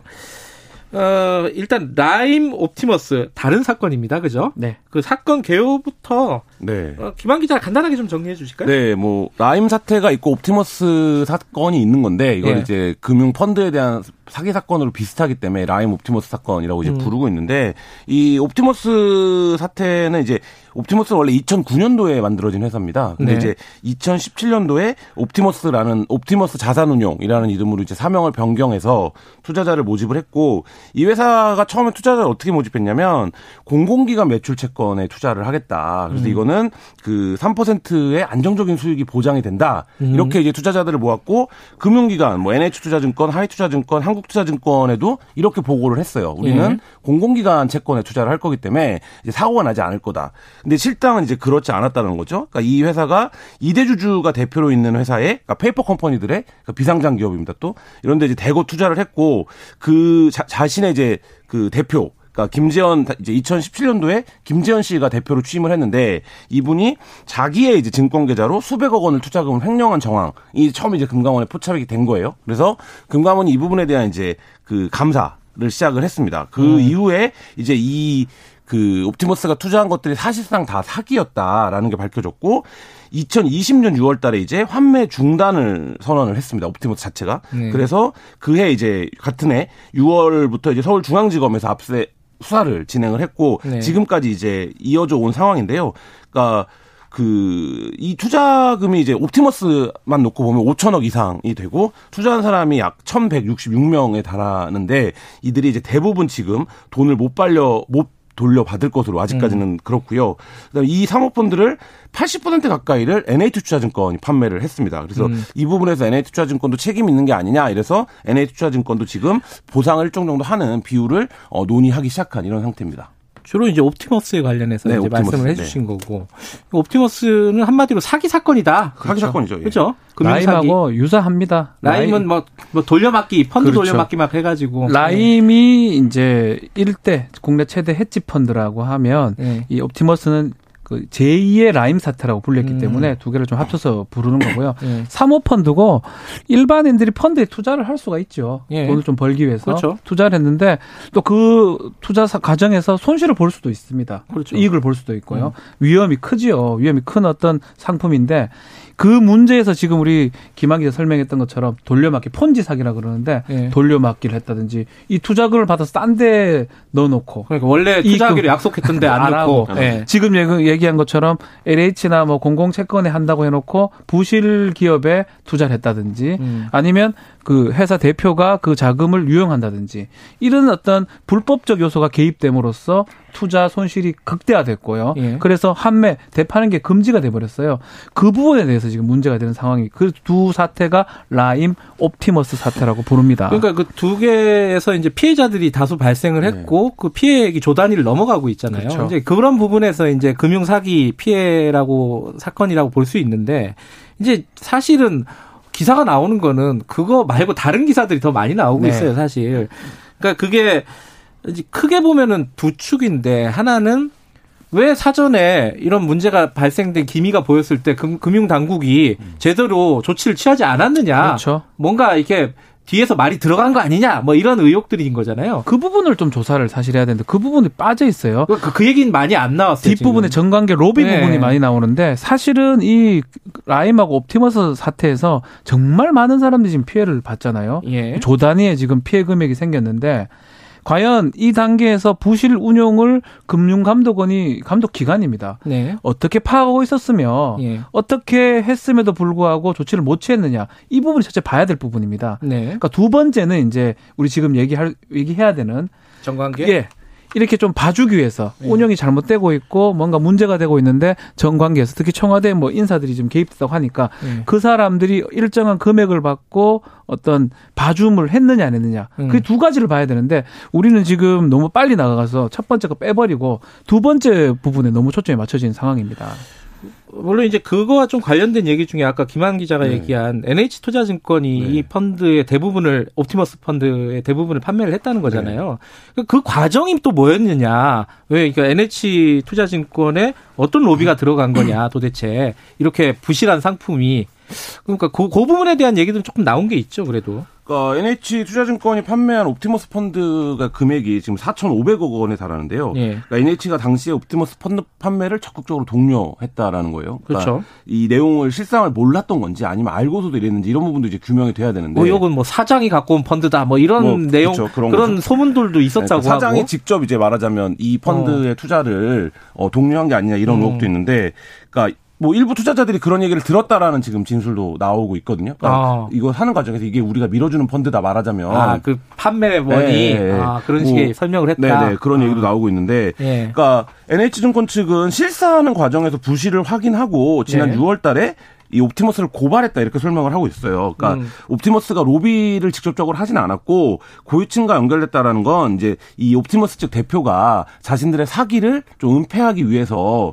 그 지어낸 진술이다 음. 이렇게 설명을 하고 있는데 아까 박준 변호사님 말씀하셨지만 이게 굉장히 굴지의 금융 기관들 그리고 음. 금융을 어 관리하는 관리 감독하는 어 정부 기관이 이제 다 등장을 하는 사건이거든요. 근데 네. 이제 일반적으로 눈높이 일반 국민의 눈높이에서 보면 야 그거를 왜 사전에 그러면 아무도 모니터링을 못한 거냐. 그러니까 그 모니 지금 이제 의혹 핵심은 그 모니터링을 못한 거냐 안 한 거냐. 음흠. 뭐 이건 것 같아요. 거기서 모니터링을 못했다라고 보기는 어려우니 왜냐하면 다른 금융펀드 사기나 이런 것들은 금감원이나 이런 데서 관리를 다 하는데 굳이 유독 이 두 개와 관련해서는 왜 이걸 못 밝혀내 사전에 감지를 못했냐. 이 부분에서 이제 뒤에 의혹 정관계 로비까지 좀 연결이 되는 음. 그런 이제 고리입니다. 거기서 한 명이 더 등장하죠. 청와대 이제 이모 행정관, 행정관 그 옵티머스 쪽에 있는 윤모 그렇죠. 변호사의 네. 부인, 부인 배우자인데 예. 예. 윤모 변호사는 지금 펀드 사기 공범으로 지금 구속 기소된 상황입니다. 아, 윤 변호사는 이미 구속돼 예. 있고. 예. 그래서 결국은 지금 우리 김한 기자가 지적했던 운영 과정에서 문제가 있는 거를 금융 감독 기관에서 파악을 못 했는 게 정말 실수냐 아니면 음. 지금 이 이 이모 행정관 같은 사람이 개입됐기 때문에 청와대가 그것을 알고도 눈 감아줬느냐 이런 부분으로 지금 간 것으로 보입니다. 근데 행정관이 그렇게 힘이 세요? 만약에 힘 없어요. 힘이 없어요. 있긴 있지. 아 행정관이 뭡니까? 그 비서관이나 뭐 수석 비서. 그러니까 지금 강기정 전 수석 얘기가 나오고 있기 때문에 네. 요건 그건 라임 뭐 관련된 부분이긴 한데 어, 강기정 수석 정도 되면 이제 좀 힘은 음. 좀 있다고 봐야 되겠죠. 근데 그 좀 이상한 거는 이모 행정관이라는 사람이 이제 민정수석 그 실에 있었다는 거잖아요. 민정비서관. 네, 민정비서관실에 네. 있었다는 건데. 근데 그 굉장히 그 민감한 업무를 담당하는 곳이잖아요. 네. 근데 사전에 왜 체크가 안 됐을까 이 부분이. 지금 이제 일각에서는 그 의혹을 제기하고 있어요. 이게 이제 막 정관계 로비나 이제 게이트급 사건이라고 한다면, 그러니까 저도 이제 행정관 하나가 이거를 컨트롤하기에는 너무 많은 기관이 등장을 하기 때문에, 그렇죠. 예 사실 이제 이 행정관이 뭐 실무적인 어떤 역할을 했다라는 거를 뭐 추론한다고 하더라도 실제 이제 결정권을 갖고 있는 건 아니잖아요. 행정관이 그렇죠. 어떤 문제를 음. 그렇기 때문에 이 행정관이 민정 수석실에 어떻게 들어가게 됐냐 그 경위를 좀 밝히는 게이 음. 사건을 풀어가는 그러니까 복잡 이 사건이 굉장히 복잡한데 네. 그러니까 그첫 그러니까 지금 이분은 직접적인 연관성이 좀 입증이 되고 있기 때문에 그러니까 이분이 왜 청와대에 들어갔고 누가 추천했고 뭐 이런 경위를 좀 밝히는 게 지금 좀 필요하지 않나 이런 생각 듭니다. 그 부분은 아직 나온 게 없는 그렇죠, 얘기고요. 없죠. 예. 지금 뭐 나와 있는 거는 이모 지금 행정관 주식 회사로 많은 돈이 들어가, 들어갔다. 윤모 음. 변호사를 통해서. 음. 그 정도만 확인이 되고 있고, 재판이나 수사가 진행되면 음. 어느 정도는 좀 확인이 되지 않을까 생각이 듭니다. 이 부분은 일단 뭐 실제로 옵티머스와 관련이 있다는 사실이 확인이 됐기 때문에 네. 수사가 진행이 될 것으로 보이고, 하나 또 이제, 어, 일반 저 같은 사람들이 사건과 관계가 없는 사람들이 보기에 좀 이상한 거는 이혁진 전 대표 있잖아요. 옵티머스 네. 대표. 네. 외국에 있잖아요. 김치 공장 어, 하고 있어요. 안 잡냐 못 잡냐. 이거 아까 성일종 간사도 네. 얘기를 하는데 왜냐면은 그때 이제 체포영장 떨어 어, 떨어지고 나서도 자꾸 막 이렇게 어디 다녔단 말이에요. 베트남 같은 데도 가고 그게 이제 어디까지 만나는지 모르지만 막 순방 일정에도 네, 뭐 출몰을 했잖아요. 출몰이란 네. 단어가 맞는 것 같은데 막 옆에서 사진 찍고 막 그랬단 말이에요. 그렇죠. 이게 도대체 이게 안 잡는 거냐 못 잡는 거냐 뭐냐 이게 이런 얘기가 나오는 거죠. 성숙도 아닐까요? 사건의 성숙도. 지금은 사건이 좀 커져버린 상황이라서 음. 지금 이제 안 잡으면 또 못 잡으면 안 되는 상황이 된 건데 음.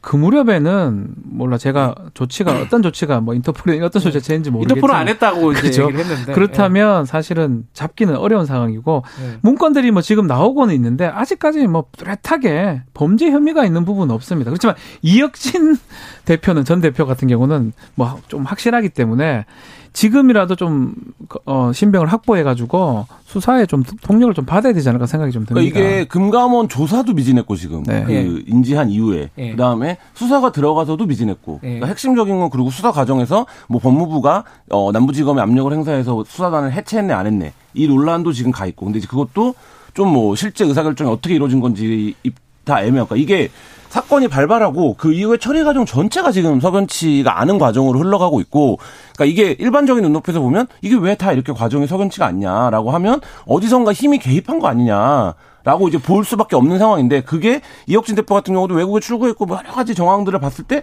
이거 왜 못 잡아? 예를 들면 이런 그렇죠. 상황인데 지금 공장 한다는데 근데 잡아? 지금 이제 어쨌든 뭐 실무적으로 여러 이유들이 있는데 그러니까 이런 과정이 뭐 한두 번이면 실무적으로 음. 실수했다 이렇게 볼 수도 있을 텐데 사실 과정이 이어지고 겹쳐지기 때문에 의혹이 좀 커지고 있는 그런 상황이 그럼에도 눈에 탁 띄는 뚜렷한 어떤 음. 뭔가 정 게이트라고 하기 할 만한 거는 아직 아, 음. 전혀 없어요, 사실은. 물론 이제 증권범죄 합동수사단 네. 남부지검에 있었던 거 해체한 건 그 전부터 네. 해체한다고 네. 했기 때문에 관계도 네. 없어요, 사실은. 그뭐 이제 타임라인으로 보면은 그 이것 때문에 해체했다고 보기 좀 여령 여령 같은 하죠. 느낌이 들고요, 그거는.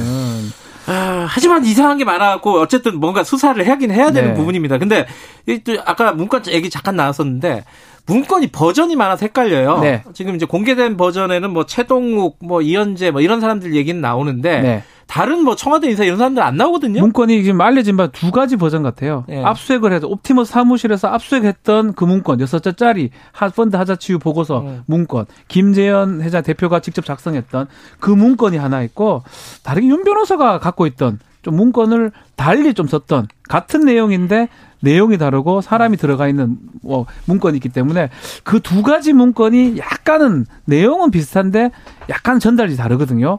그 부분을 좀 검찰이 좀 들여다봐야 되지 않을까 생각이 듭니다. 아 그래서 이제 추미애 장관은 실명 없었다 문건에 네. 그렇게 얘기를 했죠. 여섯 장짜리는 없죠. 여섯 장이 없, 아니 검찰이 갖고 있는 거에서도 없다는 뜻 아니었나요? 그게 여섯 장짜리니까요. 어. 네. 어 그래서 이게 아까 말씀하셨듯이 이게 권력형 게이트 로 지금 현 상태에서 부를 수 있는 것이냐 혹은 근데 이상한 부분은 굉장히 또 많죠. 많으니까 네. 그죠? 석연차는 부분도 많고. 먼저 운영 과정에서 뭔가 크게 금융 우리 금융 감독하는 당국에서 미스했던 부분을 그걸 먼저 체크를 하고 뒷부분으로 가야 되는데 너무 빨리 로비부로 가버리니까 뭐 툭 뛰어넘은 느낌이 자꾸 듭니다. 음. 그래서 저희도 설명하기에 갑자기 무슨 로비입니까? 사람 이름도 정확하게 나오지도 않았는데. 음. 사모펀드를 뭐 저도 취재를 해봤지만 사모펀드를 이제 투자를 유치하는 과정에서 권력자나 힘 있는 사람들의 이름들이 많이 거론이 돼요. 그래야 사실 팔아먹어요. 네, 돈이 모이니까 이제 그, 렇기도 했죠. 네, 그런 측면들이 있는데 지금 박주민 변호사님 말씀하신 것처럼 그러니까 이게 어떤 단계에서 어떤 맥락으로 작성되는 건지가 경위가 정확하지 않은 상태에서 지금 로비 의혹인데 이름만 지금 등장하기 때문에 사실 어떤 당사자들은 굉장히 억울. 그러니까 나 뭔지도 모르는데 예를 들면 그쪽에서 그냥 일방적으로 이름을 넣어도 사실 뭐 이쪽에서는 어쩔 수가 없는 상황인데 이제 그런 것들이 지금 좀 혼재되어 있는데 그게 박주민 변호사님 말씀하신 것처럼 이 사건이 지금 1년 넘게 굉장히 좀 미적거리 뭐 사실이 정확하게 밝혀지지 않은 상태에서 끌고 오다가 갑자기 재판에서 강기정 수석의 이름이 튀어나오면서 뭔가 커진 아, 거죠. 이제 실체가 밝혔다. 대단한 뭔가 로비 의혹이 있었나 보다. 이렇게 지금 사람들한테 인지가 되고 있기 때문에 이 부분에서 법무부도 그렇고 금융당국도 그렇고 검찰도 그렇고 좀 빨리 사실관계를 확인해서 밝히지 않으면 굉장히 좀 또 소란만 어 일으킬 수도 있다 이런 생각도 듭니다. 빨리 하면 또 제대로 신속하고 네. 신속하게 제대로 예. 네. 이거 두 분 다 공부 열심히 하시기 바라겠습니다. 다음에 아. 한번 사건이 좀 익어가면은 한 두 달 할것 네. 같은데. 여기까지 하겠습니다. 고맙습니다. 네, 감사합니다. 감사합니다. 김경래 최강 기사 듣고 계시고요. 지금 시각은 8시 45분입니다.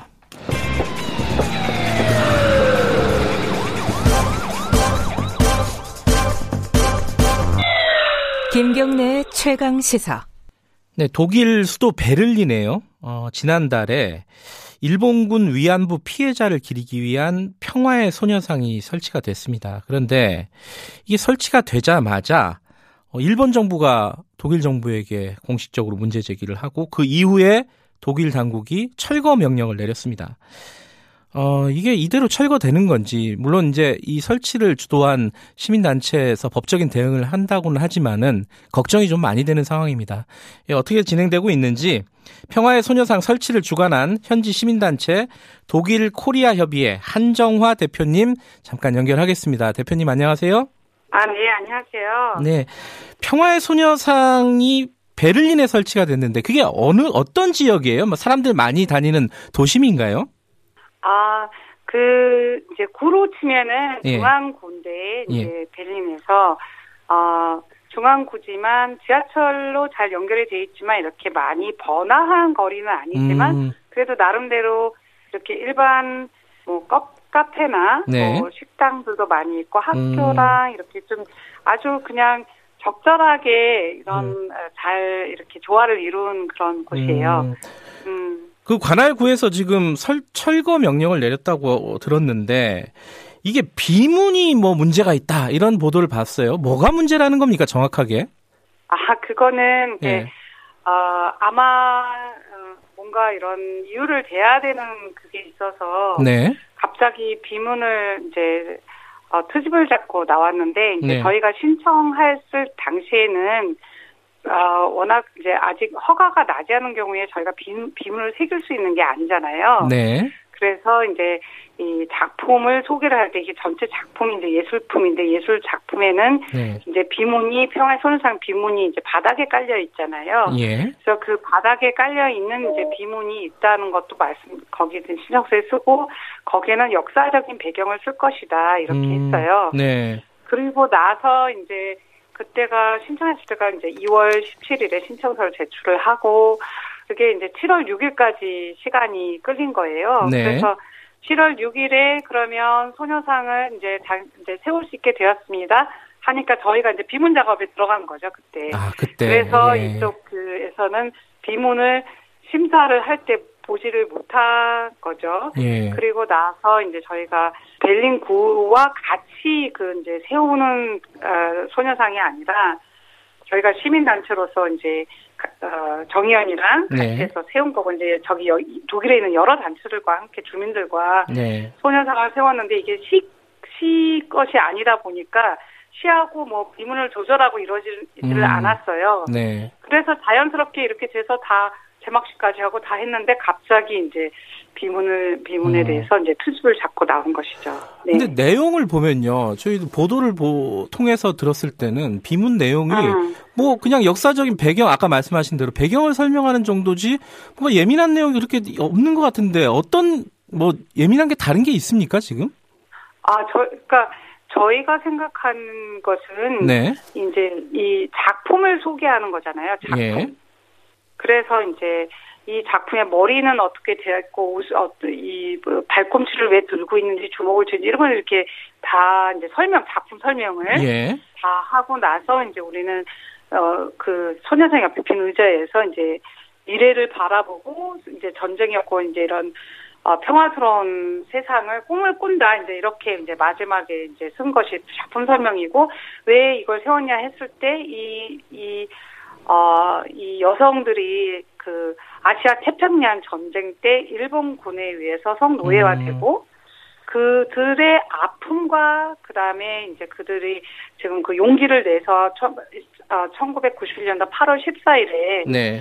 음, 어, 그 여성들이 그 용기를 내서 이제 이 침묵을 깨고 이제 나온 그들의 용기를 기린다. 뭐 이렇게 음.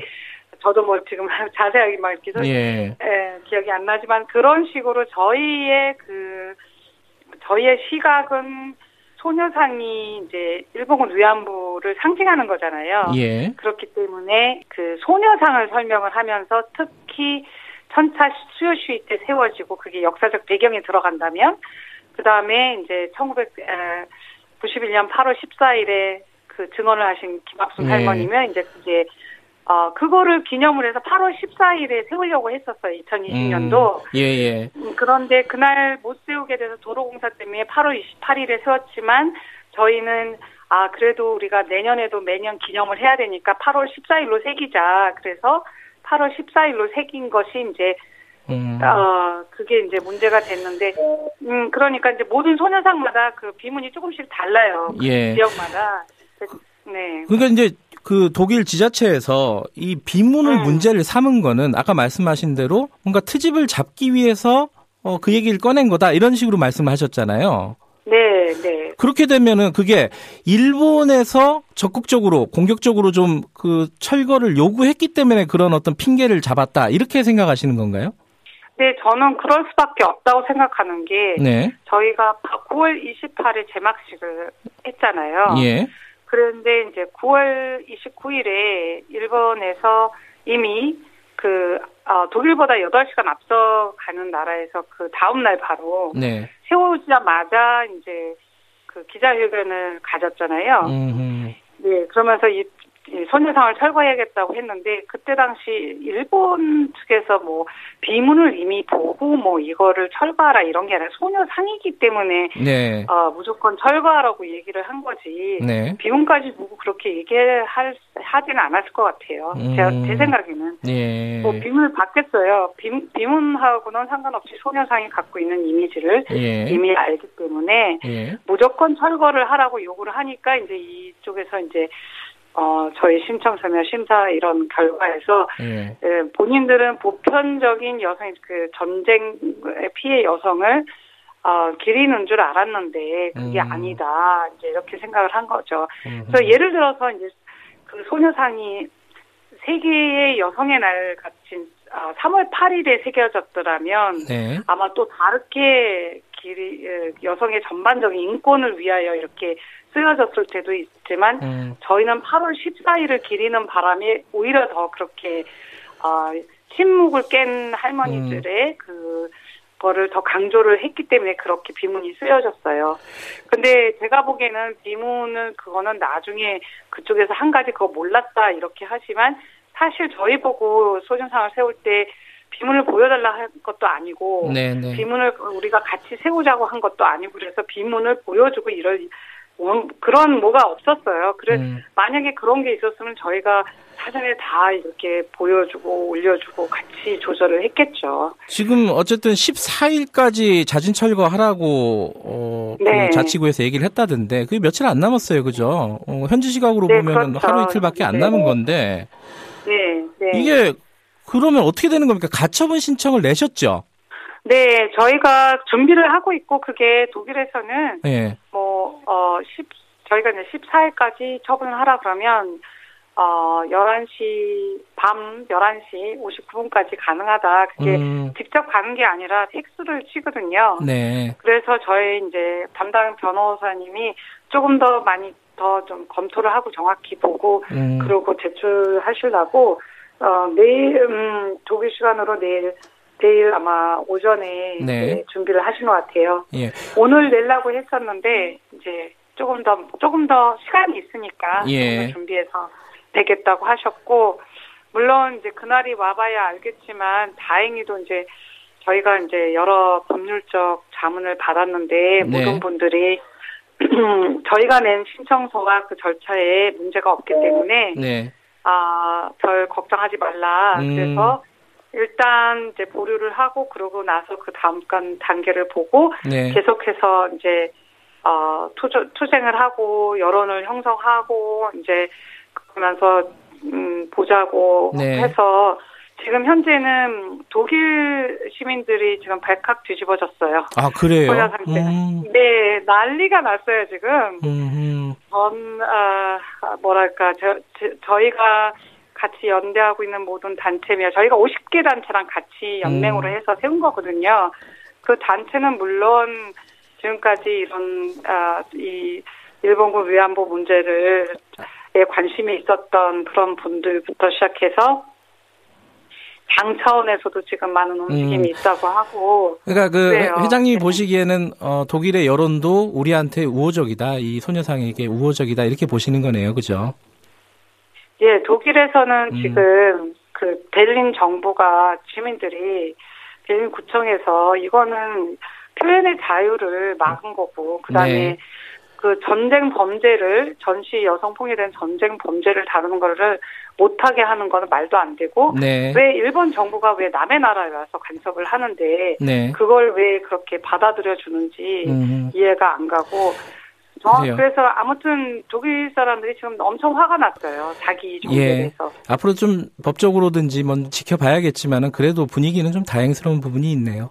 알겠습니다. 이게 독일에서 고생하시는데 이렇게 응원의 말씀 한마디 드리면서 마무리하겠습니다. 고맙습니다.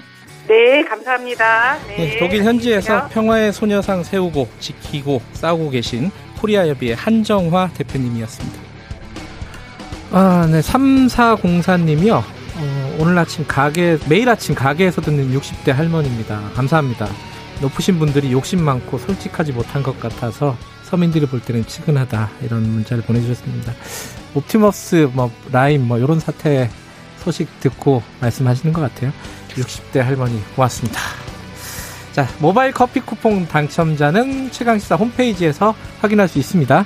자 오늘 여기까지 하고요. 내일 아침 7시 20분에 다시 돌아옵니다.